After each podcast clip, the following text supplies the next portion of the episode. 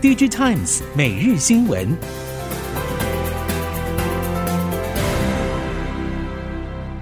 听众朋友们好，欢迎收听 DigiTimes 每日新闻，我是翁方月，现在为您提供五月二十三号科技产业的新闻重点。首先带您关心。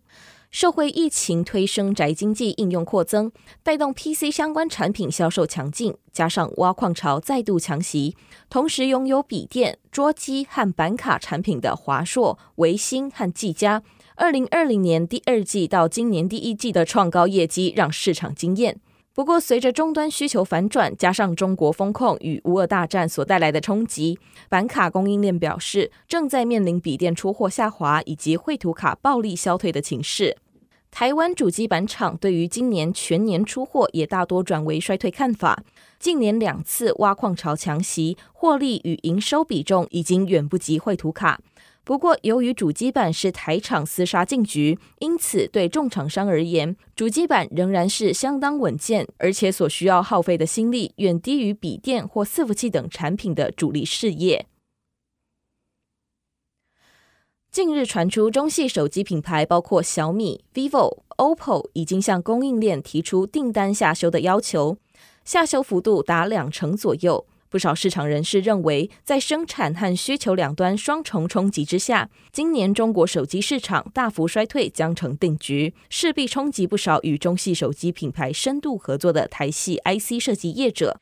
手机 AP 大厂联发科目前仍然看好 5G 渗透率的提升，可以弥补出货总量的下滑。显示驱动 IC 大厂联咏以及中型显示驱动 IC 业者等对前景相对保守。虽然供应链业者还是看好非中国市场的手机出货表现，但相较于几个海外市场都有三星电子、苹果以及其他中小品牌的竞争，中系手机品牌的主场还是在中国市场。中国手机市场第一季销售表现在封城之前就已经相当惨淡，第二季长三角大封城势必会带来更大的冲击，销售量很有可能进一步下修。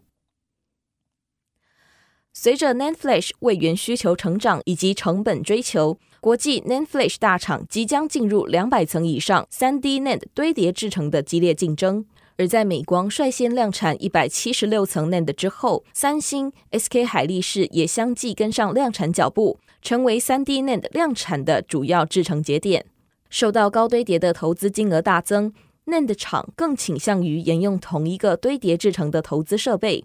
在 TLC NAND 之后，再由 QLC 继续接棒，而且价格也更能符合成本竞争。包括三星也渴望在明年积极推出 QLC NAND 产品。中央研究院副院长刘福东十九号表示，台湾在半导体制程方面领先国际，有潜力在量子材料和量子元件等关键技术上着力，与世界竞争。中研院将积极在台南建置量子科技硬体系统，量子实验室预计明年十二月完工，量子实验大楼则预计二零二五年底完工，二零二六年三月可以取得使用执照。科技部、经济部、中央研究院共同提出的量子国家队规划，包括中研院、台大、成大、清大、中央等校以及工研院和国研院半导体中心等法人机构，都正在政府经费支持下执行相关研发任务，并广邀业界免出资参与。刘福东在立法院的专案报告指出，量子制程与半导体制程不同，需要金属、超导。镀膜、微影和蚀刻技术的人才，中研院将扮演量子国家队的枢纽。日后南部院区的国家量子科技研究基地有完善的量子核心设施，要把台湾的量子临界质量建立起来，并借此汇聚以及培育量子相关人才。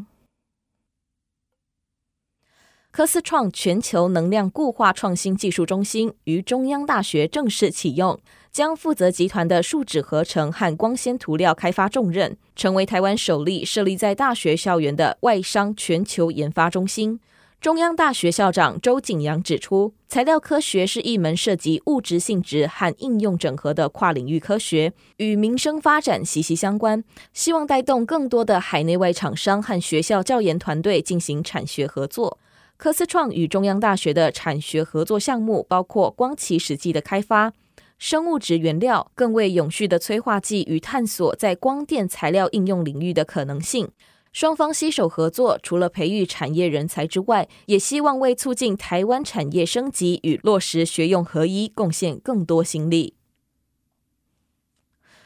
Google 年度盛事 Google 开发者大会日前盛大展开。考量目前 Google 在台湾拥有美国以外最大软硬体研发团队，加上亚太地区开发者的活跃程度仅次于美国，也让这次 Google 新推出的软硬体服务背后有多少台湾团队参与，引发市场好奇。Google 手机应用专案经理刘兆阳表示。这次推出的 Pixel 6a，台湾团队在前端设计开发、硬体测试、软体调教到后段的生产营运管理等，都有深入的参与。而 Pixel 6a 的设计理念，主要基于以实惠的价格提供最丰富功能的理念开发，因此团队也借由人工智慧和软硬体的深度结合，提供消费者最实用的使用体验。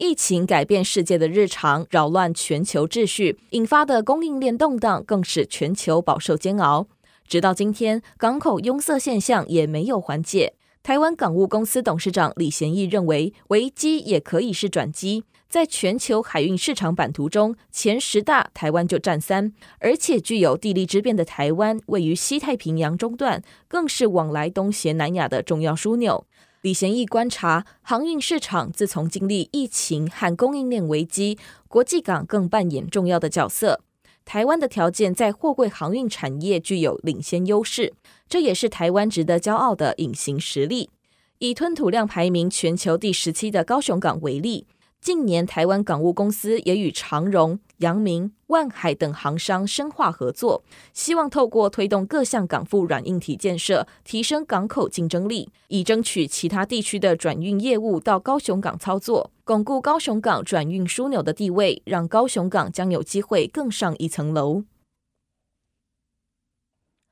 在环境议题与政策带动下，电动车市场近年快速成长，对动力电池等关键零组件需求也同步提升。业者指出，随着应用需求的差异，今后在动力电池市场中将基于需求应用的不同而出现分级，其中不论是磷酸铁锂或三元电池，都将在各自市场中稳定发展。磷酸铁锂正极材料业者力凯电能指出，全球储能电池几乎已经完全确认将以磷酸铁锂为发展主轴，因此在认证客户中，二零二五年之前的出货也将绝大多数为储能用电池。而根据力凯电能官网最新资料显示，近年客户认证进度累计共有五家储能与电动车电池客户完成最终认证。